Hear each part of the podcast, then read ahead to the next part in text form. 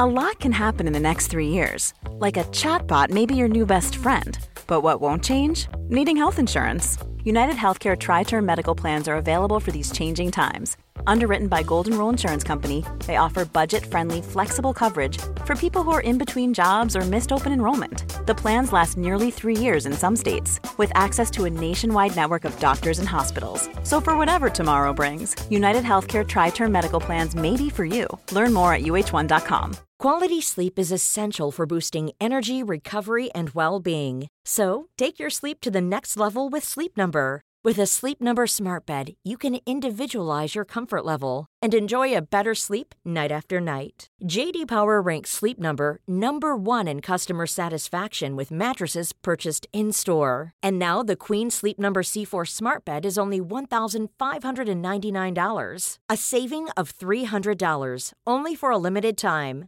For JD Power 2023 award information, visit jdpower.com/awards. Only at Sleep Number stores or sleepnumber.com. Tired of ads barging into your favorite news podcasts? Good news. Ad-free listening is available on Amazon Music. For all the music plus top podcasts included with your Prime membership. Stay up to date on everything newsworthy by downloading the Amazon Music app for free or go to amazon.com slash news ad free. That's amazon.com slash news ad free to catch up on the latest episodes without the ads. Helvetes jävlar Sigge vad, vad stark jag är. Otäckt. Hur Ja. man kan vara så brutalt stark i kroppen, så här magnifik. På något sätt. Förstår du? Ja, jag förstår. Det var länge sedan jag, bara, kände mig så. jag bara mata på. Ja. Det är som, jag är fan, det är övernaturligt. Så här, jag ska förklara. Sjukdomen tog över hemma vid. En efter en i familjen gick i däck. Med feber, snor och allt jävelskap. Du vet hur det är. Mm. Helt sängliggande, helt döda bara. I samband med detta så stack jag ut och sprang. Jag tassade iväg och det kändes sådär lätt. Ja. Sjukt lätt alltså. Det gick inte att få upp pulsen. Det var som att den låg stadigt på 37. 37 just ja. Ja, men ja. Eller 130. jag kan min puls Ja, ja. ja. ganska bra. Förresten, där kommer jag att tänka på dig, för att jag sprang ju en gång med dig intervaller. Du sprang ju tusingar. Mm. Jag sprang lite kortare där, men, men då sa ju du efter typ 50 tusingar, jag har ingen puls. Nej, precis. Jag kommer ihåg det också. Det var senast jag kände mig sådär stark tror jag. Helvete. Det, var- tänk det var länge sedan. Hur som helst, vis av erfarenhet, när löprundan känns sådär svindlande lätt, så brukar det ofta ligga en förkylningsinfektion Ja. och lura bakom hörnet. Jag tror många känner igen det. Så jag var ganska säker på att nu kommer skiten att bryta ut. Nix Pix. Vansinnigt stark alltså. Fortsättningsvis. Vansinnigt frisk. Viruset fick inget fäste. Immunförsvaret hos Claes Åkesson, femstjärnigt. Ja. Jag har ingen större förklaring, mer än att jag måste vara magnifik. Jag säger passa på och njut så länge det varar. För det, det kommer inte sitta i så länge det där. Alltså. Det tror jag inte. Nej, det är klart jag kommer bli sjuk någon gång. Men jag tror, jag, jag tror faktiskt så här. Det, jag, jag håller mig ju aldrig undan de som är sjuka. Nej. Jag utsätter mig för skiten hela tiden. Ja. Vilket gör att jag blir stark. Va? Ja. Så det, det, jag tror det är koden. Utsätt er mer. Det var det jag gjorde i somras och några gånger tidigare också. Det gick inte så bra. Det gick inte så bra för dig. Ja, det kan ju också vara så att det här är i kombination med vitlök. Jag tror ju inte på det egentligen. Nej. Alltså egentligen gör jag inte det. Men jag, jag gjorde ändå det. Jag gick till vitlöksflätan i köket, tog en satans fet vitlök, Ja. skala allting och så tryckte jag i med klyfta efter klyfta. Det var lite kämpigt efter sjätte, sjunde. Men jag tryckte, fortsatte och åt. Så åt du, tuggade dem eller svalde Jag de helt? tuggade och svalde. Ja. Och det kanske har spelat in. ja. Möjligt. Tur att det inte var dagen innan inspelningen. Då hade du fått spela in själv. Mm. You can run on for a long time, run on for a long time, run on for a long time. Sooner or later, gotta cut you down. Sooner or later, gotta. Elitpodden sprintar vidare. Intervallen är varje vecka. Mycket välkomna till Sveriges bästa löparpodd. Jakob, producent, tillbaka från Greece. Väldigt härligt i Grekland, men såklart härligare att vara här. Eh, det är det. Ja. Var, var du på gymmet något? Eh, nej, men jag tog faktiskt en löptur en morgon. Inte lång. Jag vågar inte ens säga hur kort den var i Elitpodden, men jag var ut. En morgon. En enstaka gång alltså. Ja, ja, skitsamma. Eh, tänk att vi, eh, vi leder alltså Sigge Sveriges bästa löparpodd. Det, det, det, det kunde man liksom inte tro riktigt med, med tanke på vår ödmjuka inställning till livet. Nej, verkligen inte. Hur som helst, jag, jag scrollade lite på marknaden. lite poddar, Ja. igen. Ja. Jag tänkte jag måste hålla mig ajour. Ja. Inte bra tyvärr. Nej. Detta gäller ju inte bara löparpoddar, det, det gäller ju en jävla massa andra poddar också. De tror liksom att, ja, vi sätter oss bara vid en mikrofon, pissig mikrofon, dåligt ljud, så man vill ju inte lyssna bara av den anledningen. Och så tjattrar de planlöst, finns ingen tanke. Jag ser ingen noggrannhet. Det, det stör mig lite det här. Och det jag säger nu, det står ju här i vårt manus, det ser du ju här. Ja, jag Jag ser är det. nästan så att jag läser till, fast det hörs inte. Jag har tänkt på det här i flera dagar, att jag ska säga just så här, och nu har jag gjort det. Så det här är ett litet tips till alla. Förberedelse är en nyckel, precis som det är om man vill springa fort på 10 kilometer. Det går liksom inte bara att göra det, utan arbete. Så, och där är vi ju överens. Ja, Ja. helt överens. Jag lyssnade, alltså vi är ju inte PK någonstans känner jag nu, men jag lyssnade på en liten grej där, där man ställde sig frågan om löpning måste vara jobbigt. Ja, Det är lite klassiskt där att man pratar om, måste det vara så jobbigt alltså? Hur, hur ska det bli roligt? Hur gör vi löpning roligt? De här frågeställningarna gör mig alltid konfunderad. ja, det är lite motsägelsefullt faktiskt. Ja, det är det. För jag vet inte, jag har i princip alltid tyckt att löpning är jobbigt.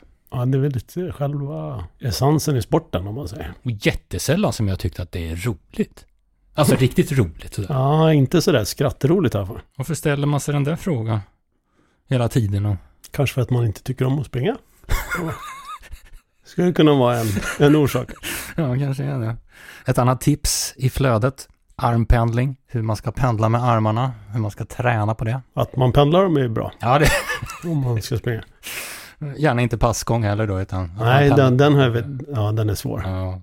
Nej, men det är väl inget fel att, att naturligtvis ha en jävla bra armpendling när man springer, men samtidigt känns det som att man fokuserar på fel grej liksom. Jag minns att jag sett kinesiskor på mästerskap, de var i och för sig dopade utav bara helvete, men de sprang med armarna eh, låg efter kroppen. Det var ingen armpendling Ja, alls. nej, det var speciellt en där som hade Ja. riktigt låst. Hon kanske hade fått lite tekniktips. Tänk vad fort hon hade sprungit om hon hade pendlat rätt. Ja, eller så hade de testat fram det där, att det var bra. Nej, det är så. Löpning, det, det kan man bara hålla på med, alltså egentligen, om man tycker om att det är jobbigt. Om man tycker om att plåga sig.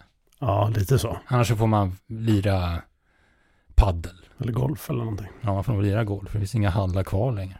Hallarna är ju tomma. Eller det, det är väl så. Ja, de kanske på väg att bli rivna också. Ja.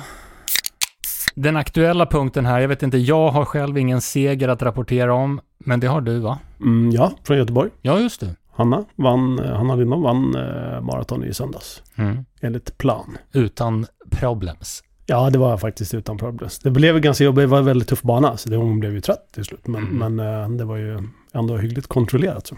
Tyckte hon att det var roligt? Ja, jag tror, hon tyckte faktiskt att det var Ja, ganska tyckte det. Framförallt tyckte Ja. hon det var roligare än att träna, vilket är, Ja, det det är ofta så. fallet just nu faktiskt. Det är ju lite märkligt att hon inte hann med Tjejmilen innan. Ja, lite faktiskt. Det var inte ditt beslut. Nej, det, jag vet inte. Det var nog bådas beslut. Men det, ni eh, kollade där på Tjejmilen, det var tuff öppning där. Ja, och ja. Stentuff. Jag undrar om inte den här kilometerskylten var felplacerad faktiskt. För jag stod precis när Aha. Sara kom där. Och Sara Lahti ledde med 100 meter efter en kilometer såg det ut som. Och vad klockade den på då? 2.50 stod det på min klocka, men det kan hon inte haft. Det är helt omöjligt, så den måste ha stått fel. Och det var flera andra som jag tyckte sprang alldeles för fort också. Men Ja. hon sprang fort gjorde hon. Och hon avgjorde där direkt då? Ja, ja, det var ju färdigt direkt. Vi tittade och det har väl andra tittat på också naturligtvis Ingebrigtsens splittar från guldloppet 5000 meter. Ja, Eh, Herregud alltså. 2.53 första, det är inte så mycket att säga. Eh, 2.43, 2.38, 2.46 och 2.21. ja, det gick rätt fort där i sista. Ja, satan. Tre, fyra varven där. Ja. Men han blev trött. Han blev trött. Men han kanske tyckte att det var roligt. Han tyckte det var jätteroligt tror jag. Ja. Speciellt efteråt. En annan som sprang extremt bra i helgen på, på stadion, Finnkampen, Emilia Lillemo. Ja, Hon är ju en av våra favoriter. ja, det är definitivt så. Speciellt efter, efter helgen. Ja, det var ett makalöst lopp Mm. och det var en makalös intervju efter. Ja, Den vill jag höra. ja. Först ett stort grattis till segern. Tack så jättemycket. Personligt rekord med 11 sekunder. Hur är det möjligt? Jag vet inte. Alltså, det är liksom, jag tror jag aldrig har blivit positivt överraskad eh, av en idrottsprestation. Och det låter hemskt, men det är bara att man ständigt har så höga mål. Men 9.33 trodde jag inte ens på själv. 9.33.24 som sagt, personligt rekord med 11 sekunder och den näst snabbaste tiden i Sverige genom tiden är det dessutom. Ja, ja nej, det svenska rekordet kommer nog ryka här snart så att eh, Charlotta Fogberg får njuta så länge hon har det. Det är 10, det är 10 sekunder till. Vad är det Ja, liksom... vad- det... Ja, du tog Inga 11 problem idag. höll jag på att säga. Nej men, eh, ja, nej men jag kapade ju 10 sekunder från SM som bara var några veckor sedan så att då får jag ett år till på mig att träna Eh, skadefritt och sjukdomsfritt så kommer jag ju mycket väl ta det. Det är väl liksom bara att bli en bättre löpare, få bättre lungkapacitet, springa mer vad heter det, ekonomiskt. Eh, för själva hindertekniken har jag ju, den är jag ju rätt bra på. Nu trippade jag i och för sig till några vattengravar här så att där kanske jag får, kan ta någon sekund. Det är bra, det finns lite att slippa på då. Yes. Ja, bra. Tack så mycket och grattis. Tack så jättemycket. Befriande tycker jag. Ja, verkligen. Alltså det där är ju inte vanligt att man hör någon svara på det där sättet. Hon, hon har bestämt sig att hon ska ta det bara. Det är också ett tips från Elitpodden. Lyssna på Emilia och lär. Mm. Kommer hon hit eller? Jag tror det. Jag tror det. Ja, vi ska nog lyckas kanske. Jag hoppas det. Ja, det hoppas jag också. Ja, det måste komma. Vad har vi på gång då? Stockholm halvmaraton. Ja. Och den kommer du att coacha under. Mm, Johanna ska springa igen såklart. Mm. Det ska bli väldigt varmt såg jag. Jaha, Ja. ja. 25 grader. Blir hon arg då? Nej, hon är Ja. van vid det där. Men Mm. eh, det är klart det blir lite mer slitsamt. Har de tränat så här speciellt på värme? Ja, förra året gjorde vi det ganska mycket innan VM i Eugene där. Mm. Så gjorde vi det. Och hon gör det fortfarande ibland. Kör på band, löpband inomhus med kläder, mycket kläder på och så. Nu kommer jag inte ihåg exakt, men det fanns väl någon forskningsrapport som gjorde gällande att, att den typen av träning Mm. skulle ge liksom någon sorts ytterligare effekt, någon sorts höghöjdseffekt. Ja, precis. De säger det. Men det sliter lite också, så man kan inte göra det hela tiden hur mycket som helst. För det, det är ganska jobbigt. En personlig reflektion här kring Hanna Lindholm. Hur, håller hon ihop? är någonting som jag funderar på. Jag tycker hon springer väldigt, väldigt mycket alltså. ja, det gör den. Jag fick den frågan, eller jag får den frågan ganska ofta faktiskt. Eh, Jag fick den här för några dagar sedan. När vi var på en tävling. Nej, som förra veckan var ju ett 5000 lopp på tisdagen och ett maraton på söndagen. Och jag tror hon sprang väl 14-15 mil ändå förra veckan. Så att nej, hon kör hårt. Men eh, det är inte så att hon inte känner något i sin kropp. Nej. Det, det kan jag ju säga. Jag får dagliga rapporter, ofta flera gånger om dagen, på var, var någonstans det gör ont. Men, håller du tillbaka någon gång då? Ja, ibland. Fast eh, Inte så ofta. nej, det- hon är ganska svår att hålla tillbaka faktiskt. En som tar det lite lugnare tror jag just nu, Andreas Almgren. Ja. Jag tror du väl? Vad, vad tror du han gör nu så här efter VM och efter sista tävlingen? Liksom? Ja, Lite jag, skadad. då. jag hoppas att de tar det lugnt. Ja. Men eh, ska inte vara någon om man är ute och cyklar eller någonting. Vi kollar. Ja. Andreas. Tjena Andreas, det är Claes och Sigge här i Elitpodden. Tjena, tjena. Hur mår du? Och hur mår kroppen? Jag mår rätt okej ändå. Ingen eh, superallvarlig skada den här gången. Ett par veckor off från löpning och sen eh, är jag igång och kör igen. Vi snackade just om det innan vi ringde dig och vi undrade lite, jag och Sigge, vad Andreas gör just nu. Om det är liksom helvila eller om det... Nej, sånt, det är inte så kul. nej, nej. Eh, Jag har kört sån här Swift-cykling nu i en tre timmar och 20 minuter här på morgonen Okej. med en liten eh, hård klättringsinsats. Det blir vila nu på eftermiddagen i alla fall. Ja, okej. Vad, var det, vad var det exakt för skada, Andreas? Alltså det är som en liten stressreaktion i en tå. Alltså märkligt. Liksom, det är ett ben som inte är så... Alltså det är inte farligt egentligen. Det är ingenting som man alltså, använder direkt i löpningen utan det gör mest ont. Och framförallt för min del var ju spikskor och kurva som var problemet. Det var därför jag kände mig, alltså jag kände mig ganska hoppfull inom Zürich för det kändes ju nästan eller i princip ingenting på uppjoggen. Jag bara sprang rakt fram och i bra dämpade skor och sånt där. Men några varv in så började det komma igen och det kändes som att dumt läge att bara pressa sig. Så får man ja, dra i handbromsen lite helt enkelt. Har du hunnit eh, reflektera över säsongen och i så fall hur har du reflekterat? Ja, det är mycket, eller det är några höga toppar, en del dalar och en del stolpe ut, får man väl säga. Jag är väldigt nöjd med mina 1500 meters lopp som jag har gjort det här året framför allt. Med både SM-rekordet på 3.34 och svenska rekordet på 3.32.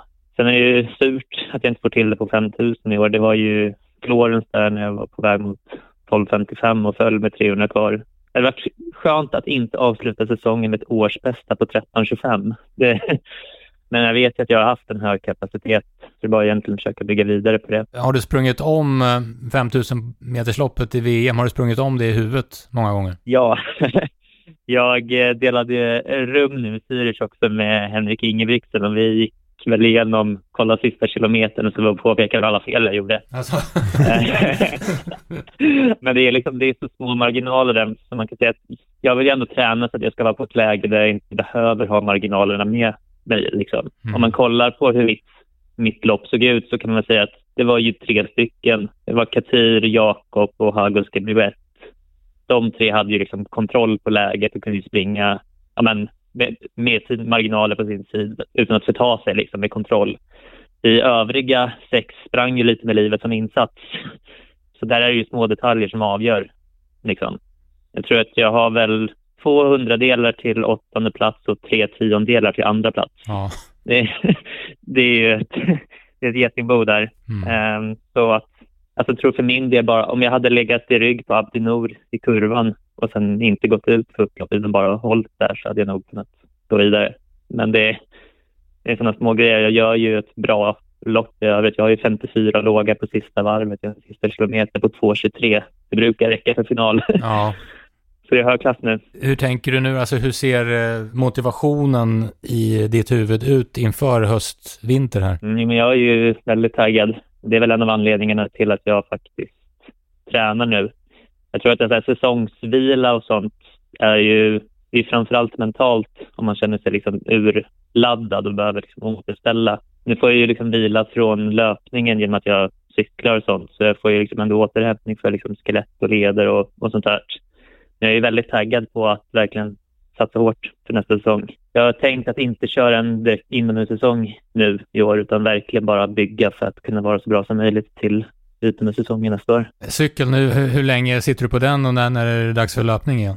Förhoppningsvis så är jag igång och börjar springa igen någonstans i månadsskiftet, september-oktober. Så det är, inte, det är inte så lång tid här. Men då um, ska jag försöka få upp ganska många timmar. Jag ska eventuellt eh, ta ett litet snack med Mattias Räck, cykeltränaren, eh, lite senare idag. Eventuellt, jag tycker det finns en klättring där på Swift som heter ja, men Alp to Swift, en eh, replik av eh, Alp touren Jag tänker att det är alltid kul att ta något litet mål under eh, liksom alternativträning, så kanske att försöka klättra den så snabbt som möjligt i slutet av eh, skadeperioden. Så eventuellt att jag ska få ett litet program av honom fan? för det.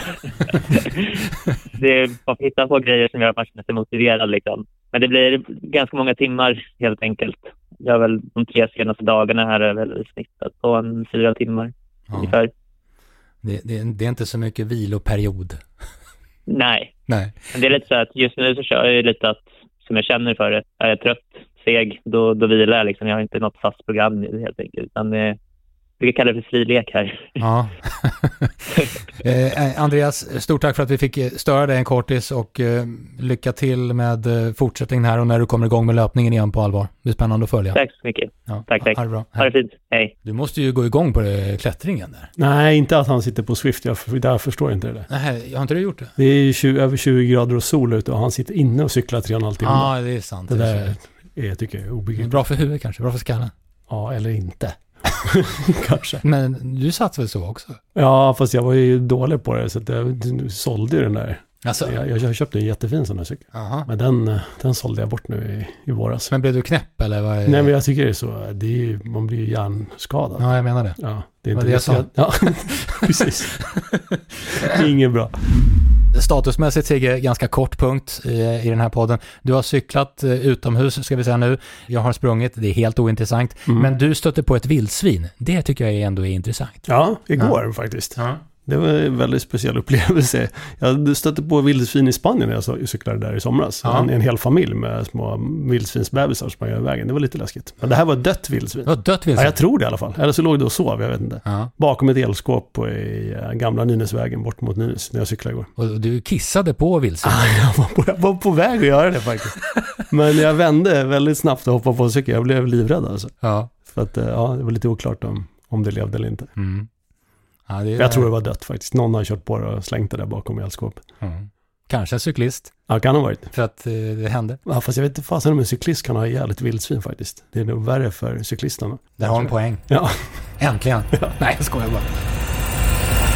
Elitpodden är sponsrad av Lidingöloppet, detta fantastiska terränglopp. Ett lopp som eh, vi tycker om Ja. väldigt mycket. Ska du springa 30K i år? Nej. Ska du inte. Ska inte jag heller. Men man vill ju ändå, för att det är ju ett mäktigt lopp. Ja. Känner du inte det? Jo, jo, jag Ja. skulle jättegärna vilja springa om jag kunde. Och jag säger det igen till er som ska springa. Gå inte in i tankevurpan där ni får för er att buffra tid första halvan. Som jag gjorde en gång. Det är en extremt dålig idé. Den taktiken har du aldrig, du aldrig kört den? Nej. Inte så uttalat. Nej, inte så uttalat Nej. faktiskt. Nej, bra. Hur som helst, snart dags. Eh, Inte nu till helgen. Den 23 va, går 30K. Ja. Sen är det, det är fredag, lördag, söndag som eh, det är många lopp som inkluderas i eh, den här helgen. Eh, Christer Svensson är generalsekreterare för Lidingöloppet och Christer är med oss på telefon. Tjena Claes! Tjena Christer, hur är läget? Det är bra. Hur går eh, förberedelserna inför Lidingöloppet? De går bra, tycker jag. Det är full fart. Ja, men löparna är tillbaka till stor del. Så att, eh, vi är förhoppningsfulla att det ska bli en fantastisk löparfest. Hur stor apparat är Lidingöloppet Christer? Alltså det, det är ju många lopp i loppet så att säga. Ja, det är en hel helg. Det är tre dagar. Och eh, vi börjar ju på fredag med skolstafetter och det vi kallar för rullet och ruset för de som har funktionsvariationer. Och så har vi också en liten eh, fem kilometers lopp på fredagskvällen. Mm. Så det är full fart från fredagen och sen så kommer lördagen då vi har våra stora lopp. Och sen så har vi söndagen där det är barn och Rosa bandet-loppet. Du var inne lite på det inledningsvis här. Hur skulle du beskriva in- intresset? Ser vi ett ökat intresse för Lidingöloppet igen? Ja, men det måste man säga. Alltså, vi har haft några tuffa år med pandemi. Men nu är det definitivt på väg tillbaka. Vi är inte riktigt tillbaka där vi var innan pandemin, men eh, tar stora steg så att det är betydligt fler löpare i år än vad det var förra året. Så att, absolut. Sen har vi ju, det, det är ju många lopp under den här perioden. Några hade vi ett nytt lopp. Våra kollegor i Göteborg körde ju en maraton här förra veckan, så att där var det ju ganska många som sprang det som normalt inte springer ett sånt lopp då. Så att det påverkar ju helhetsbilden. Det, det som är viktigt att säga här eh, i eh, Elitpodden, Christer, det är eftersom det är lite tid kvar till Lidingöloppet än så länge. Det, det finns ju naturligtvis möjlighet för folk att haka på som eh, känner att suget kommer. Ja, men så är det definitivt. Man får ju höra ibland så här, nej men i år ska jag springa Göteborgsmaran eller Stockholm halvmaran. Och då säger jag till alla, och det säger jag med utgångspunkt att jag själv har varit motionär som har sprungit ganska mycket. Att har man formen, det känns bra på något av de loppen så är det ju, då är det ju slöseri om man inte använder det på Lidingöloppet också. Så att, att man skulle vara slutkörd så och inte kan springa tre eller två veckor efteråt, det, det köper jag inte riktigt utan jag tycker att man ska springa Lidingöloppet också. Det, det tror jag Sigge skriver under på också här, för att ja, du tränar ju Sigge, Hanna Lindholm, hon, hon springer en hel del. Ja. Hon blir aldrig trött. Nej, hon sprang Göteborg maraton och hon springer Stockholm halvmaraton och Lidingölopp. Ja, det bra. funkar ju. Levande bevis på. Christer, du är relativt ny på posten som eh, generalsekreterare där. Hur, hur vill du utveckla Lidingöloppet? Ja, men jag är ju eh, ny på jobbet, men jag är inte ny med loppet. Jag är ju uppvuxen på Lidingö och har sprungit alla klasser och lopp som Lidingöloppet har och jag har varit funktionär och jag har tittat på loppet. Och eh, det är ju en kombination av att vårda det här fantastiska varumärket som har funnits. Eh, nästa år firar vi 60 lopp, vilket blir ett jubileumsår nästa år, 2024. Det är, det är en kombo av att vårda det och utveckla. Så att, eh, övergripande ser jag ju att vi kommer att ha vår bas med 30 kilometer och 15 kilometer. Men sen vill vi utveckla med nya lopp, nya aktiviteter, göra det till en folkfest för Lidingöborna, stockholmarna och eh, ja, men hela, hela Sverige. Det som skiljer oss kanske från andra är ju att vi är ett natur och ändå får man säga terränglopp fast så nära city. Där är vi lite unika, vilket vi vill fortsätta utveckla. I alla tider så har det pratats om vad som är jobbigast, ett maraton eller Lidingöloppet. Vad tycker generalsekreteraren? Alltså jag tycker, det beror ju på att jag bor vid Lidingöloppsbanan och springer den hela tiden. Jag tycker ju att en maraton är ju ändå lite jobbigare. Sen så ska man ha respekt för, för att det är kuperat och där kan Per hundra gånger mer, eh, bättre än mig hur man lägger upp träningen för det. Men, men det rådet jag ger ändå alla det är ju att ja, men spring i lite backar, känn på både uppför och nerför. Nerför är nästan ännu jobbigare för de som är ovana. Så känn på det innan så klarar man det absolut. För Sigge, det är ganska mycket brant utför. Ja, det är det. Värst är mellan Fågeludde och eh, Grönstad tycker jag. Ja. Men De där är extremt branta backar. Frågan också Christer om vad det blir för väder, vad det blir för förutsättningar. Vad vill du ha? Vill du ha eh, sol och varmt eller vill du ha regnigt och jävligt? Där, där finns det ju olika svar på. Som eh, nu övergripande ansvar så om jag ser på helheten med publik, funktionärer, löpare och allting så vill jag nog ha en härlig krispig september-soldag. När jag själv bara sprang och bara behövde ta ansvar för det så jag gillar ju lite när det är lite tufft och eh, tycker att det är lite roligt när, när man får ta i och man kan ha minnen av det. Så jag kommer nog vara nöjd oavsett väder måste jag faktiskt säga. Men, men om Elitpodden här tycker att det är roligt om det blir lerigt och jävligt så är det okej för dig? Det är faktiskt okej. Ja, det är okej. Jag vet i och för sig inte vad Per och Hanna säger som är elit-elit. De vill nog inte vara det. Men Ja, he- hellre lite grisigt än, än för fint väder faktiskt. Alltså är det så? Ja. ja, det ser du. Eh, Bra Christer, stort lycka till med eh, de fortsatta förberedelserna inför Lidingöloppet så hörs vi snart igen hoppas jag. Ja, men det gör vi. Får jag bara passa på att säga också.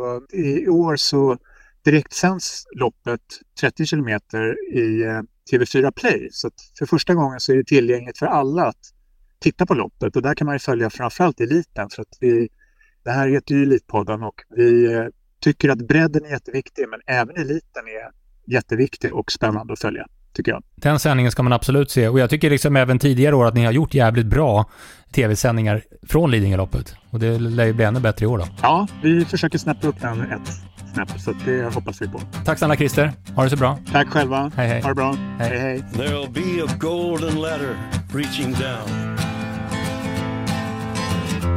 when the man comes around. Några siffror gott folk. 26 SM-guld, 2 VM-silver, ett EM-silver och ett EM-guld. Och nu talar vi sprintmedaljer, men numera springer han långt. Välkommen Johan Wissman. Ja men tack så mycket, fina ord. Eh, Ja, men de är ju sanna. Ja, ja.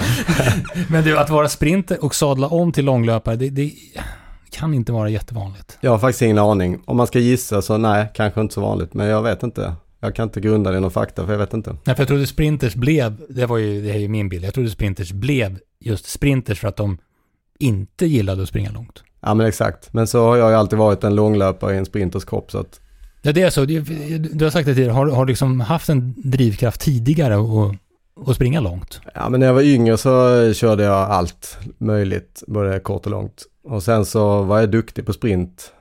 Eh, Och hyfsat duktig på att springa långt också. Men då blev det ju sprint för det var lite skönare och Mm. roligare då. Eh, Men jag har väl alltid haft lite, lite så här böjning åt det hållet att eh, jag tyckte det var roligt att springa liksom. Även långt.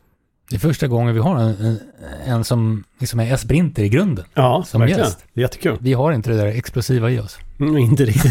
Säg inte det, säg inte det. Men du, steget från ett liv med sprint till ett liv med, alltså som går mot ultra. Hur, hur skulle du förklara det steget? Nej, jag slutade ju eh, som aktiv sprinter då. Det var jag väl i 35, eh, 2017. Ja, men jag var väl ganska sugen på att sluta men jag, jag tvingades ändå sluta mitt i säsongen 2017 på grund av en eh, hälsporre-liknande skada. Så det gjorde att jag liksom tvingades lite att eh, vila under några år, ta det lite lugnt. Alltså jag vill inte sluta träna för jag älskar att träna så att jag tänkte jag kommer nog börja springa ganska mycket sen när jag Mm. slutar med sprint. Men då kände jag så nej jag ska ta det lite lugnt med det för så fort jag börjar så kommer jag bara sugas in i det. Mm. Så då måste jag ta det lite lugnt.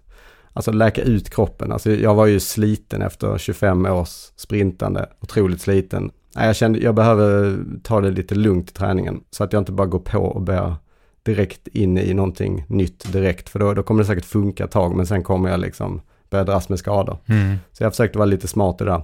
I samma veva så började jag jobba heltid och fick barn och så, så att det följde sig naturligt också kanske att ta det lite lugnt. Ja. Men eh, sen efter en, två år och sånt där så bestämde jag mig för att eh, ja, men nu ska jag börja springa igen och bygga upp lite.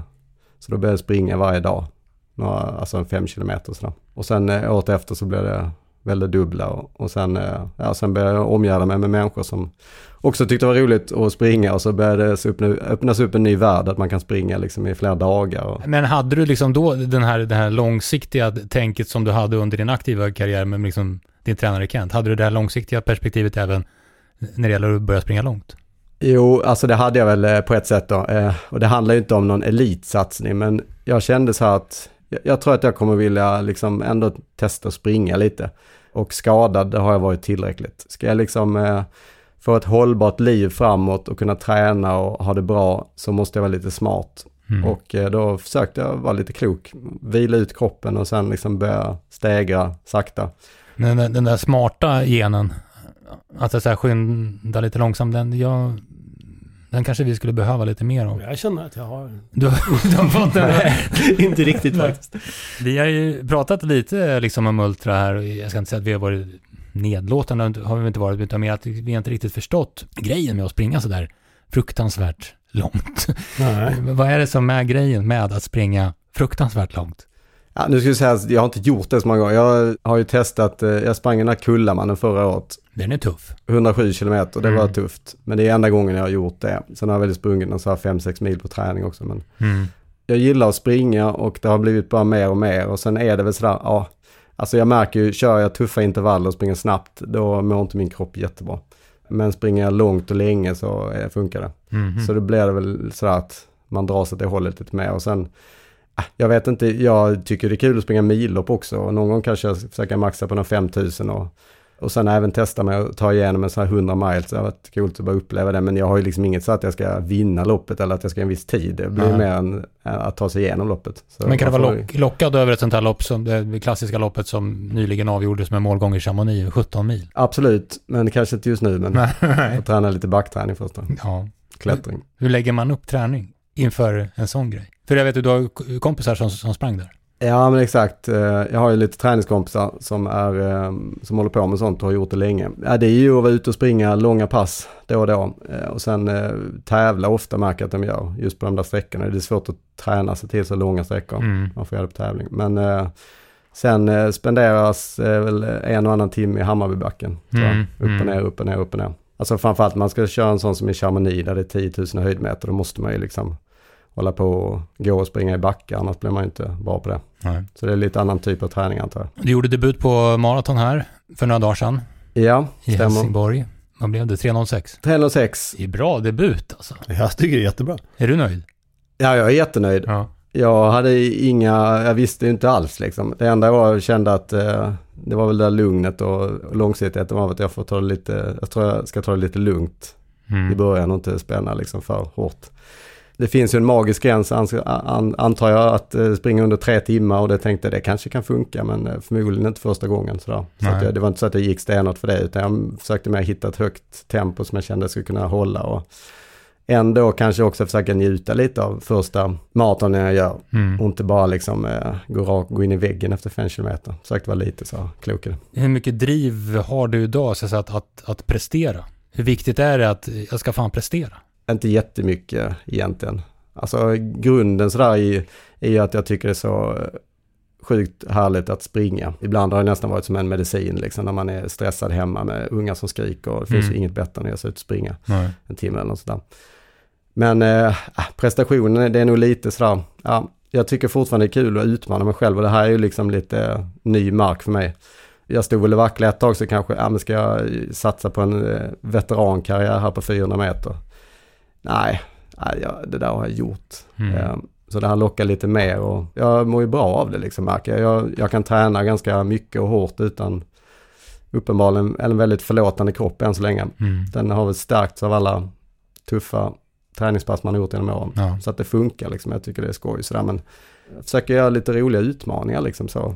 Utmana mig själv och springa riktigt långt någon gång. Se, se var gränsen går för vad, vad min kropp klarar liksom. Och sen någon gång kanske kan vara kul att testa vad jag springer på ett mil och sådär också. Men eh, träningen ska, för mig ska liksom vara lustfylld och eh, sker väldigt mycket på inspiration. Det är inte, jag har inte, ingen jättetydlig så struktur i, utan jag springer bara varje dag. Mm. Och jag springer det som kroppen eh, pallar för dagen lite sådär. Men det är jobbigt att springa. Ja, ibland.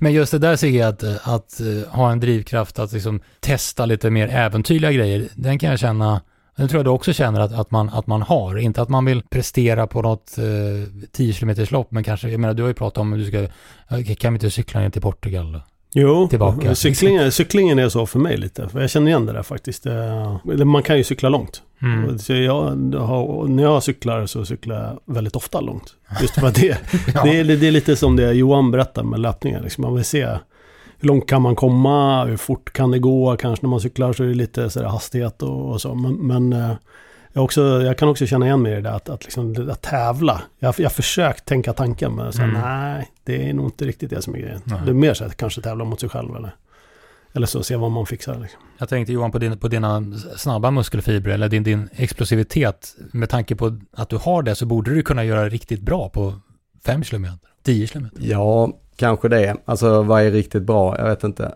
Jag tror inte jag kommer till OS på Nej, jag menar inte så, men jag menar att du kan göra jävla bra Nej. tider.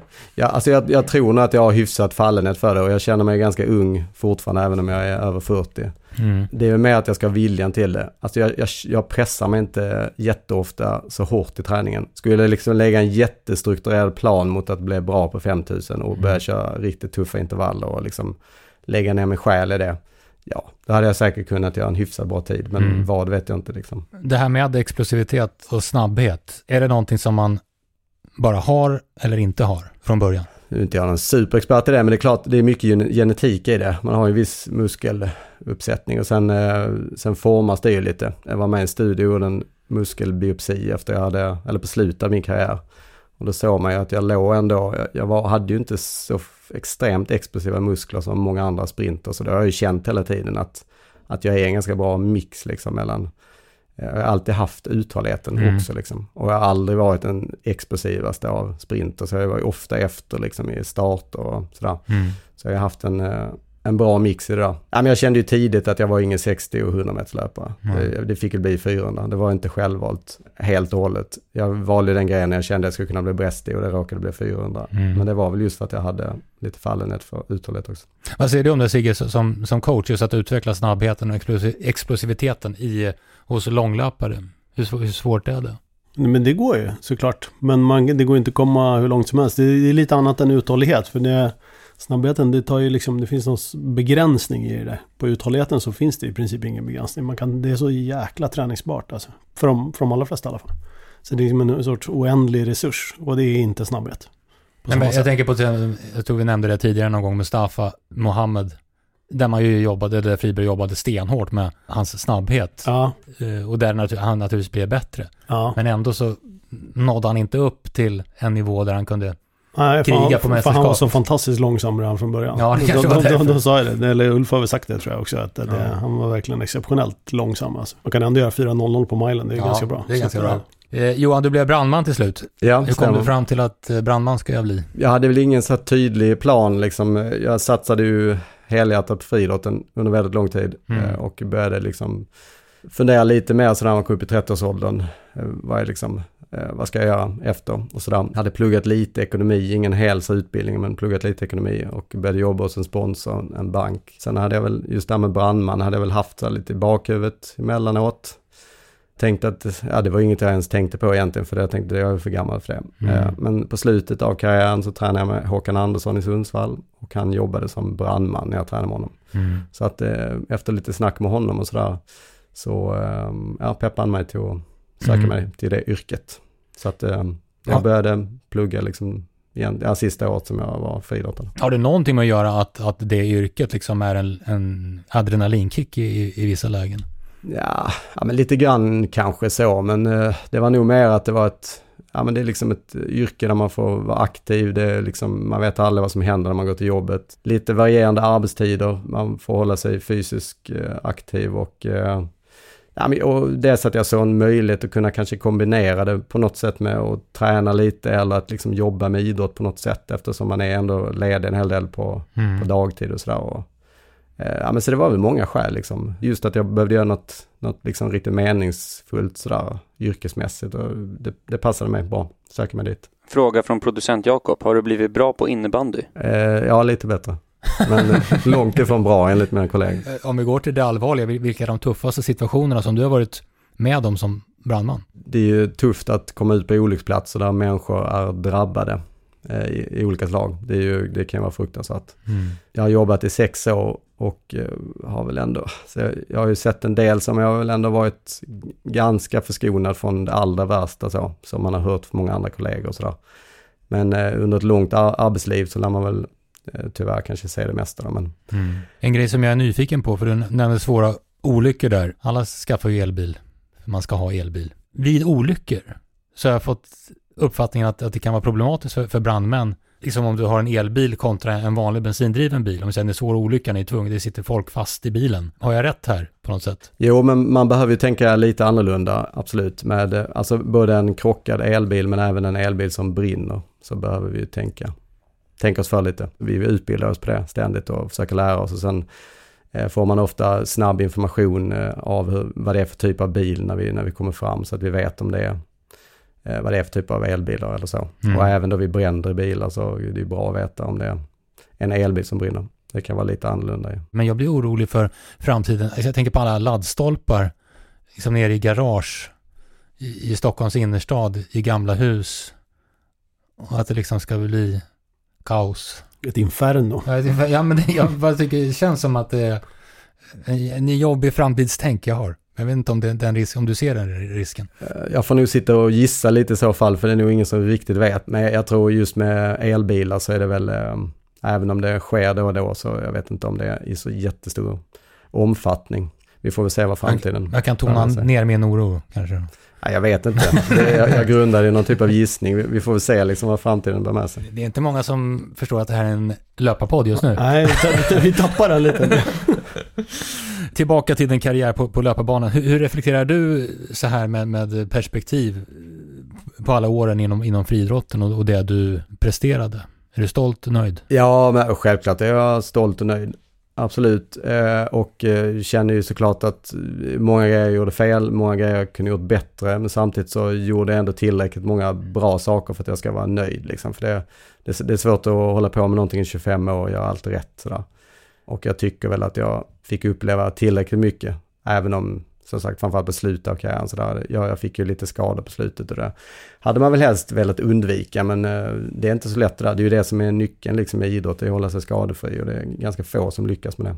Så att, eh. Känslan är att liksom när, när man läser lite om din karriär och, och hur du tränade och liksom det långsiktiga tänket att, att du verkligen gjorde precis allt som du kunde göra för att bli så bra som möjligt. Förstår du? Det skulle man kanske annars kunna tänka efter, ja fan jag kunde ha gjort sådär, jag kunde ha provat det. Men det känns som om du, du hade liksom, du gjorde Jo, allt. men det, det, jag tror nog att vi fick ut rätt så mycket av, alltså max där. Sen kände jag när jag väl liksom kom upp till så toppen på 400 meter så, ehm, så vart det liksom ganska, det vart väl en, bara en två, tre år sådär innan jag skadade mig. Vilket ju, och då, var jag ändå 27 sådär. Så att det, det är klart att det hade satt sina spår, liksom all träning. Men jag, jag kanske blev lite för girig och tränade lite för hårt på slutet. Det, det kan jag så här känna efter att jag kanske inte hade behövt liksom öka ännu mer. Hade du, hade du inte provat att trycka lite till så hade du inte vetat var gränsen gick heller riktigt. Så det, det är ju lätt att säga efteråt. Lätt att vara efterklok på den alltså, punkten nu. Exakt, jag, jag, jag tror väl kanske inte att jag riktigt nådde mitt max där på 400. Alltså, men vi snackar ju tiondelar liksom Mm. av sekunder jag kanske skulle kunna bli lite bättre. Men eh, alltså hur många får uppleva det? Att nå sitt absoluta max i, i idrott, det, är inte, det är inte så lätt liksom upp, uppnå Nej. det. Det är väldigt svårt. När du hade dina bästa år så var det rätt hård konkurrens. Va? På, det är det ju alltid såklart på en global nivå på 400. Det var eh, absolut hög nivå, det var det ju. Mm. Eh, Men det är det ju nu också. Sen var det väl några år, kanske något efter, där det var lite lägre sådär. Men, men om man ser det i, ja, det går ju i dalar där i alla grenar. Ja. Men det absolut, det var ju tuff konkurrens då. Mm. EM-guldet kom i Turin 2009. Ja, Eh, Den mästerskapsmedaljen, var är den placerad? ja i en skokartong i, Alltså är det sån? Ja, Är du sån? nej, jag vet inte vad jag skulle ha en annars. Det svenska nordiska rekordet har du på 400 meter förstås. Det är, om vi tittar på årsbästa nu i Sverige, så är det inte riktigt på den nivå som du var. nej, inte just det år i alla fall. Nu har vi för sig lite på gång på sprint på 100 och 200 meter, men totalt sett kvaliteten sprint Sverige idag, vad säger du? Jo, men det- skulle jag säga är ganska, det är väl rätt hög nivå, framförallt på 100 meter är ju väldigt hög. Med Mm. Henrik Larsson, men även bakom honom. Det är ju många som har sprungit snabbt. 200 är det ju samma person ungefär. Eh, Och det finns en hel del folk som är lite ska- skadade som också har sprungit snabbt senaste året. Eh, sen 400 meter är ju en väldigt duktig kille som inriktar sig mer på 400 meter häck. Men han har ju eh, också sprungit jättesnabbt och tagit medaljer på inomhus-VM och EM. Så att på 400. Är det så? För att vi pratar ju väldigt mycket om medel och långdistans. Där har det ju hänt oerhört mycket, Sigge. Ja, det är det bästa någonsin. Men det beror ju alltid på hur man mäter det där, liksom toppbredd och bredd. Så. Men, men, ja, nej, men där är det jätte, jättebra. Men det är som Johan säger, 100 meter nu på SM till exempel på manliga sidan var ju jättebra klass på. Mm. Det var många rätt unga killar också som, som sprang bra. Vikten av att, att flera är där och krigar på liksom en hög nivå måste ju vara fundamentalt viktig. Jo men absolut, visst är det det. Alltså det, det gynnas ju av, eh, alltså både där och då att man har konkurrens men sen också återväxten ju. Att, att man är duktig på grejerna i ett visst land, det, det liksom driver ju framtiden sen med alltså unga ungdom, barn och ungdomar som ser idoler som håller på med idrott sådär. Jag var väl kanske lite ensam i Sverige just när jag höll på. Alltså vi var ju många, vi var ju runt och sprang stafett och grejer men det var väl kanske en sekund i alla fall ner till, till nästa så. Men mm. Men eh, jag var ganska duktig på att tidigt komma ut eh, och eh, mäta mig liksom med europeer och världslöpare och sådär. Även om man fick mycket stryk i början så det var viktigt att komma ut och liksom, ja, inte tro att man var bäst utan det, det var en liten, en liten bit att vandra och ganska mycket träning för att liksom nå upp eh, ut i, i världen. Så att mm. Utrustningsbiten, det har ju skett en hel del där med eh, skorna inte minst. Du springer väl, vad springer du för skor nu när du springer långt? Ja, det, det, är lite olika, varvar med massa olika. Det är inget speciellt. Jag har faktiskt inte testat någon karbonsko. Det har du inte? Nej, jag tänker ha det kvar sen. Så du sprang inte maran i karbonskor alltså? Nej. Oj, oj. Vad är det tror du i tid? Sub 3 direkt, tror jag. Det kan vara det. Och en snabbare mara kanske? Ja, det också, såklart. Men eh, nej, men det kan ju göra jättemycket. Nu vet jag inte vilka skor du hade, för det finns ju olika bra skor utan karbon också såklart. Mm. Men den, den typen av skor som finns nu, om du hade använt den tror du liksom under din aktiva karriär på bana? Hur mycket bättre hade det blivit då? Just de här, alltså den här revolutionen med karbonskor har ju, eh, när man läser om det så, så, sägs det att det gör ganska mycket på ett maratonlopp. I alla fall vad jag har hört, att det kan göra till och med mm. flera minuter. Eller, alltså det har ju ändå skett någonting, märker mm. man. Och det är ju en helt annan typ av sko från alla leverantörer idag. Men när det gäller sprint så har man väl inte riktigt, man har väl inte riktigt kollat på det. Om det har gjort någon skillnad eller inte. Just med, för man har ju samma typ av eh, material där i mm. skorna. Mm. Även om de inte ser så jätteannorlunda ut. Men när jag höll på så tyckte jag ofta att mina spikskor var för mjuka. Alltså jag behövde ju en, en hård sko som höll mig liksom uppe. Och jag tror ju att den här typen av skor som jag ser på framförallt en sån Karsten Warholm. Eh, mm. Det tror jag hade passat mig väldigt bra. Sen hur mycket det gör i ett sprintlopp det vet jag inte. Men men jag får ju känslan av att det skulle nog hjälpt mig lite grann i alla fall, tror jag. Hur mycket har det här med liksom löpsteg att göra, eller hur man springer, hur mycket hjälp man får av de nya skon? Det är väldigt mycket tror jag. Ja, och det är så återigen, du vet inte, på de här uh, maratonskorna eller tävlingsskorna för asfalt, där har man gjort mätt rätt mycket, många olika studier och så, men det, det blir ju rätt komplext då, därför att löpstilen spelar ju också roll, såklart. Mm. Det som pratas om är ju att det påverkar också på bana, alltså medeldistans, definitivt medeldistansskorna, men säkert också på sprint. Mm. Men jag tror inte de, jag vet inte hur mycket de har studerat det. Det spekuleras väl lite om 400 meter häck. Att skorna där har rätt stor betydelse och att det ska göra med att de ska över häckar och hur högt de kan ligga i steget och så när de blir trötta. Att de får mer hjälp av skorna då. Att det då ska ha en proportionellt större effekt mot om du springer 200 meter slätt till exempel. Mm. Men rimligtvis som Johan säger så de, de här karbonplattorna kan ju göra skorna superstyva. Det, men det är fortfarande lätt. Förut så kanske man använde plast eller annat material som dels inte var lika styvt men också kanske vägde mer. Sen är ju inte vikten, den är inte så viktig på, på sprint som den är på, på utan det är mer, de vill ju ha styvheten och liksom den, mm. den funktionen. Liksom. På, löp, på maraton blir vikten också jätte, jätteviktig. Så att... Ligger det inte någonting i också att man eh, blir lite mindre sliten Jo. När man springer. Ja, att man kan kanske träna mer på Ja, det, där man ser på medeldistans till exempel. Så de, när man börjar träna den här dubbeltröskel, större volymer, kvalitet. Så har ju då skon, de flesta gör ju det i de här skorna. Och de, jag som gubblöpare har ju bara fått testa på det. Liksom att alltså jag skulle inte kunna springa en meter om jag inte hade den typen av skor. Mina vader skulle smälla direkt. Och det är för unga löpare som ska träna mycket då så ser det ut som att det har gjort att de kan träna mer volym med kvalitet. Och då kan de liksom ta med sig det in på banan sen när de ska tävla. Mer än att spikskorna som de tävlar i står för den största effekten. Det, det skulle jag säga att det, det tror jag inte.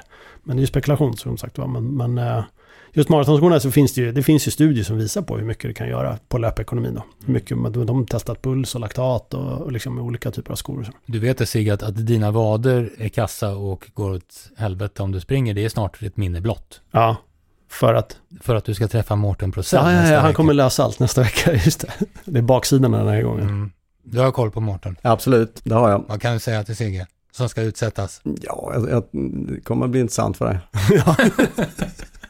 ja, vi får se om jag pallar det. Ja, det gör det. Det gör Men, det. eh, ja, det kommer spännande. Ja. Hur ser träningen ut nu? Om du ska förklara träningen som du bedriver. Ja, jag vet ju inte vad jag ska göra imorgon till exempel, träningsmässigt. Jag bestämmer det när jag går upp på morgonen. Eh, jag ska ju springa det här 100 milesloppet i början av eh, november, Kullamannen.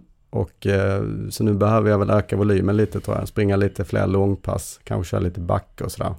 Men jag, jag försöker ju springa, springa någonting nästan varje dag. Mm. Vila ibland när det behövs. Vad du kör kanske beror på hur arbetsdagen har sett ut också. Jo, lite så. Och eh, alltså, nu har jag faktiskt hållit mig frisk länge, men ett tag hade jag ju en strategi att jag tränar så hårt jag kan för jag kommer bli sjuk snart. Jag visste det, alltså med småbarn på dagis. Mm. Och, alltså jag hade, var, var ju sjuk liksom hela tiden, så det var ju bara liksom bomba på med träningen när man var, väl var frisk och sen Mm. blev man sjuk en vecka. Och så.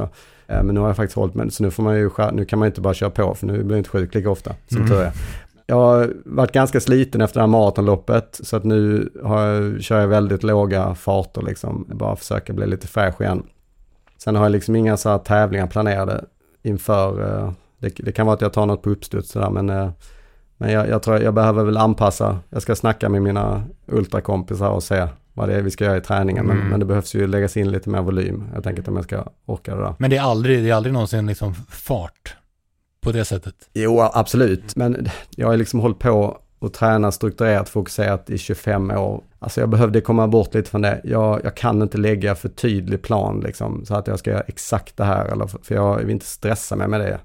Utan det ska vara lustfyllt och jag, jag tränar så mycket kroppen klarar liksom, i nuet. Mm. Och jag har absolut en tanke. Liksom. Jag vet om att eh, ska jag bli bra och snabb, ja då måste jag köra intervaller. Men ja, det är inte alltid jag pallar det. Liksom. Nej. Alltså 90% av träningen blir ju lite, lite så här lägre fart och försöka bygga volym och också bygga upp en tålighet. Liksom. Jag har inte hållit på med det innan. Så att jag försöker liksom att bygga upp bygga lite långsamt så att man kanske kan ösa på mer sen då och inte, jag vill inte skada mig för jag vill springa, alltså gå skadad det är ju, det är inte alls kul. Men eh, som nu till exempel när jag skulle springa det här maratonloppet, då var jag iväg på en fjällvandring två veckor innan där jag inte tränade alls på fem dagar. Så då körde jag ganska hårt inför det och liksom hade en tydlig plan och sen läkte jag ut kroppen och så, sen la jag liksom en, en tydlig plan två veckor innan maratonloppet. Men det fick jag googla och läsa lite på vad, Mm. vad de duktigaste maratonlöparna gör. Mm. Så då la jag en liten plan inför det, men jag jobbar inte så mycket långsiktigt än så, utan jag springer väldigt mycket liksom. Och jag, jag tänker så här att det är ju lite för stunden, vad man, har man ett 17 milslopp framför sig, då får man anpassa sig lite efter det. Sen kanske jag, om jag får för mig att jag ska springa snabbt på ett 5000 meters lopp, ja då får jag ju titta lite mot det den månaden. Eller, Mm. alltså. Men i och med att jag tränar så pass mycket volym hela tiden så, ja. Och och volymmässigt är det liksom, det är en 10-12 mil i veckan. Ja, men det är 10-11 mil sådär ungefär. Mm. Något sånt. Och sen blir det lite mindre vissa veckor. Så, Och det är lagom. Ja, jag säga, du, du sa 10-12 som att det, är- då är det okej volym. Allt annat är mindre än det är för lite. Nej, jag skojar lite, men Ja. jag tycker att det är lagom. Ja, det, tycker, det tycker jag faktiskt. jag skulle vara överlycklig om jag kunde springa 10-12 Ja. mil i veckan. Ja, jag gör inte det heller. Nej, Men jag, det borde. Jag tycker jag du, får, du får ofta låta som att du gör det. Hur då? När du skickar sms till mig. Varför det? Vad är det du, du gör det. Ja, vadå? Jag springer, jag är ute och springer. Ja, jag ja. springer inte så långt. Nej, Nej, och då blir det ju inte 12 mil. nej. Nej, då blir det mindre, tyvärr. Eh, vi säger alltid att vi ska leverera bra tips och råd i den Ja. här eh, podden. Eh, Det är inte alltid vi gör det. Nej, det är blandad kompott. Jag tänkte Johan, du kanske har några bra tips. Råd, alltså till eh, löpare som vill bli bättre. Vad ska de bli bättre på då? Ja, det vet jag inte. Snabbare. Snabbare? Jag får inte säga att de ska skynda långsamt. Bara. Då börjar att säga att de ska skynda långsamt. för det är det alltså. Nej, nej men eh, en grej som jag själv märkte var ju alltså just att man, eh, ja, att man vågar eh, ha, alltså om det är så att man är, alltså jag anser mig vara en motionär, det är ju inte så att jag är en elitsatsande löpare liksom. Nej. Så att man vågar faktiskt eh, springa långsamt ibland. Det är många som gör felet.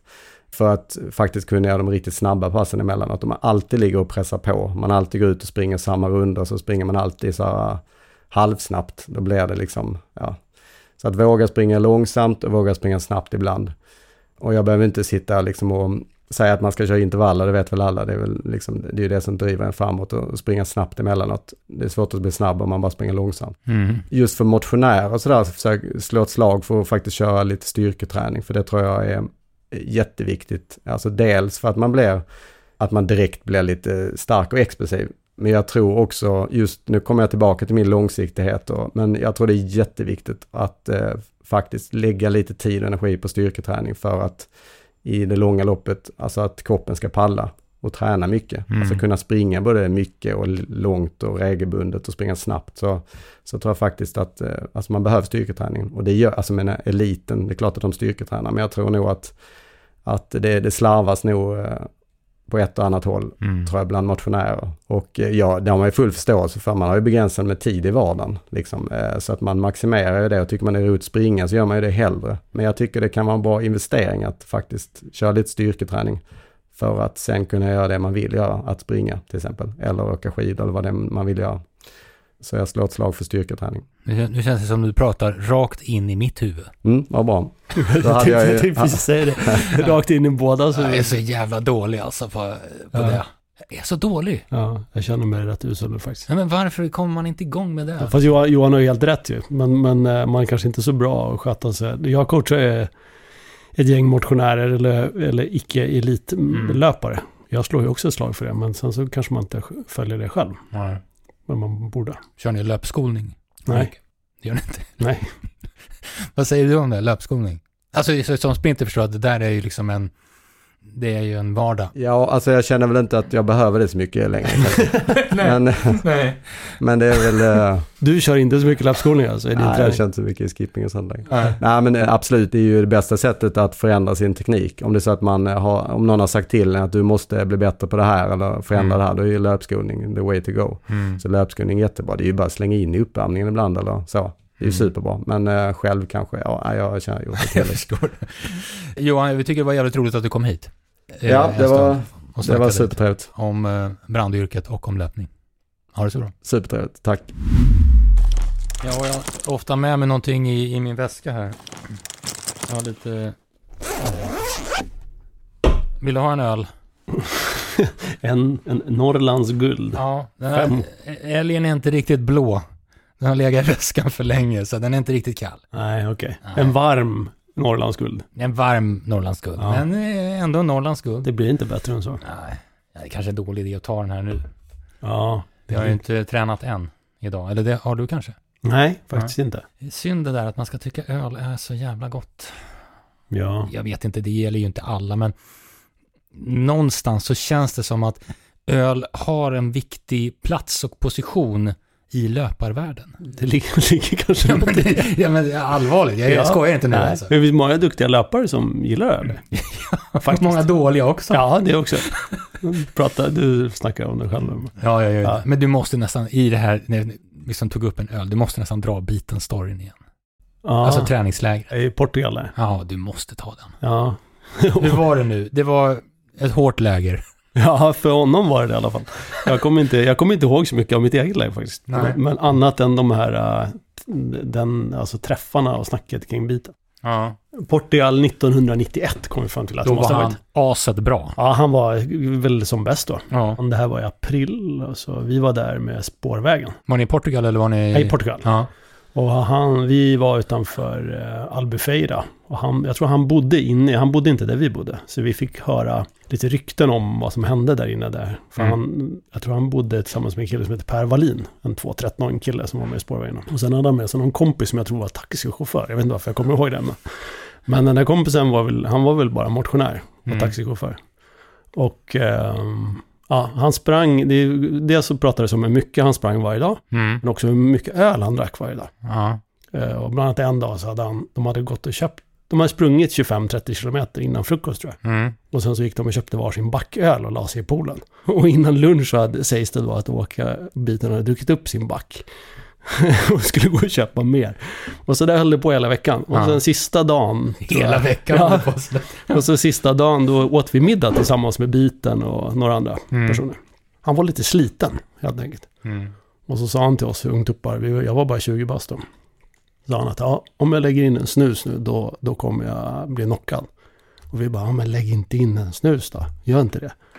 Och han satt och berättade att han hade sprungit 24 mil och det var en semestervecka och vad det var. Mm. Ja, så la han in en snus och så tog det ungefär 30 sekunder. Sen sov han på, med huvudet på bordet. Så han, det var ju som han sa, det räckte med den där sista snusen. Ja. Så jag vet, jag vet inte hur han kom hem eller hur det var, det, det kommer jag inte riktigt ihåg. Men, men några veckor senare bara, eller vad kan det vara, fem, sex veckor senare så var han i Stockholm Marathon hur lätt som helst. Ja. Vår tränare var inte jättenöjd med den där middagen. Han var lite orolig att vi tog liksom, att vi blev inspirerade eller influerade av honom på fel sätt. Det var väl det året i Stockholm Marathon när jag mötte honom på Västerbron tror jag. Ja, jag tror det också. Ja, var det det? Han sprang och lekte med fältet då verkligen. Ja. Så han, han var riktigt bra. Han, han hade en off-vecka, han hade fått den där lägerveckan utav, utav något företag. Han hade vunnit någon tävling eller någonting. Så därför han hade med sig den här taxichauffören tror jag. Men jag har hört, eller jag har fått för mig att, att biten, alltså Åke Biten Eriksson som inte heter Eriksson nu, heter något annat. Ja. Ja, men skitsamma. Att han såg träningslägren, det var lite som semester för honom. Han, Ja, tränar hårt eh, varenda dag i veckan annars. Ja, men jag har hört det där också, att det var, det var lite så. Han, han tog det lite lugnare då. Fast som han sa, det var en jävla bra veckan då. Semester och sprungit 23 eller 24 eller vad det nu var. Det var hiskligt mycket i alla fall. Mm. Så att han hade legat vid poolen och sen sprungit tre mil om dagen, minst. Starkt. Ja. Jag skulle vilja ha en eh, ölsponsor i podden tror jag. Ja, det var inte så dumt. Elitpodden sponsrad av Norrlands Guld. Till exempel, Det ja. vore jävligt passande. Ja. Och, och väldigt PK. Ja, skit strunta i. Men du är, du, jag tror du är en sån IPA-kille.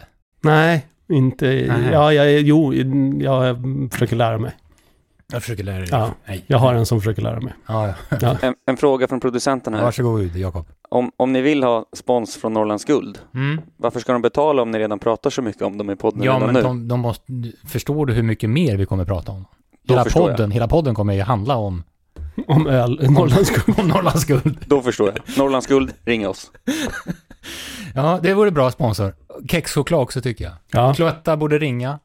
ja den vi är kommer. sponsrade av Cloetta kexchoklad. Vi äter kexchoklad och dricker Norrlands guld. Sa jag att jag har skaffat gymkort igen? Nej, det har du faktiskt inte sagt. Nej, men jag kände att det var någonting Nu blir jag väldigt glad. saknades i livet liksom. Utan ett gymkort så blir det inte någonting komplett Nej. på något sätt. Så nu står jag återigen på bandet, blickar ut över den fullständiga galenskapen. Det är många pannor där, galenpannor, som tror att de gör rätt. Det gör de aldrig. Nej. Nästan. Eh, Jag återkommer mer till det här i senare avsnitt tror jag. Men jag bara senast, jag gjorde en observation, det var bara för några dagar sedan. Ja, det är klart du gjorde. Ja, bredvid mig så var det en gumma, gumma, inget bra ord, kvinna, Mm. lite medelålder, satt på cykeln. Och eh, då kommer det här klassiska momentet som alltid sker på gym, att man, de kommer aldrig igång. Nej. För att det är så helvetes socialt. Ja, okej. Hon brukar egentligen vara med på ett pass, förstod jag, vid den här tiden, den här kvinnan. Ja. Och då kom ju de här deltagarna som ska köra passet. Och så kom den första fram. Ja, jag ser på cykel. Ja, jag har fått en inflammation i knäleden, sa hon. Mm. Ja, jag vet inte vad det är för sig. Jag har aldrig haft det.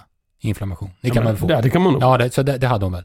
Så då drog hon ju hela den storyn för den här. Ja, du förstår att jag, jag var hos doktorn och jag, jag fick, han ordinerade bara Ipren. Så jag äter två Ipren nu två dagar om, men det är inte bättre. Så, alltså, det tog lite tid att berätta storyn. Ja. Ja, ja, ja men eh, vi kanske ses nästa vecka igen då. Ja. Då tror man att nu kommer hon igång. Men då kommer ju nästa person från passet. Ja. Jaha, vad, ska inte du vara med på passet?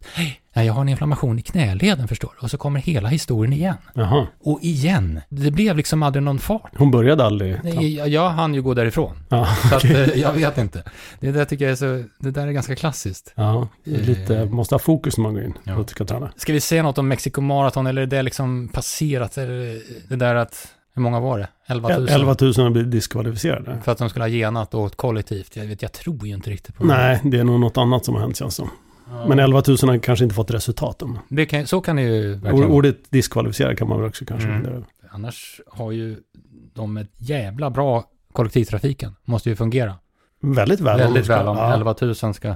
Rusa ner samtidigt i tunnelbanan för att gena. Du såg för övrigt vår vän Evelöv i tv-soffan. Ja, Vad var det för någonting? det var sådana här tips. Bra. Ja, Det gillar vi. ja, Man ska ge tips. ja löpartips i Mm. TV4s morgonsoffa. Det är favoriten. Men det var, det var faktiskt ovanligt bra tyckte jag. Alltså, vad var Ja. det? Mm. Ja, men det är framförallt en sak som, eh, som kom upp där som jag tyckte var intressant. Det var om, om man hade problem med benhinnorna. Mm. Och då sa Malin att eh, det springer man oftast bort. Fan vad bra. Ja, så det får MVG på den tycker jag faktiskt. Verkligen. Smärta ska botas med... med smärta. Apropå det så har jag en epilog. Är- du beredd på det som ska komma nästa vecka? Nej, jag vet inte vad du menar. Doktor Smärta kommer. Ja, ja, ja, ja, det vet jag inte om man kan bli och vara beredd på faktiskt. Han har långa nålar med sig. Ja, Och de nålarna ska han pressa in ganska långt in i ditt kött. in i mitt kött. Jag vet inte om jag, jag, jag tror jag måste vara, sitta på distans när vi spelar in nästa vecka. Nej, får du inte. Jag tycker det var en, en, en jävligt bra cliffhanger. Ja, Så tack för idag. tack.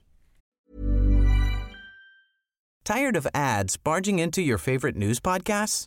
Good news. Ad-free listening is available on Amazon Music for all the music plus top podcasts included with your Prime membership.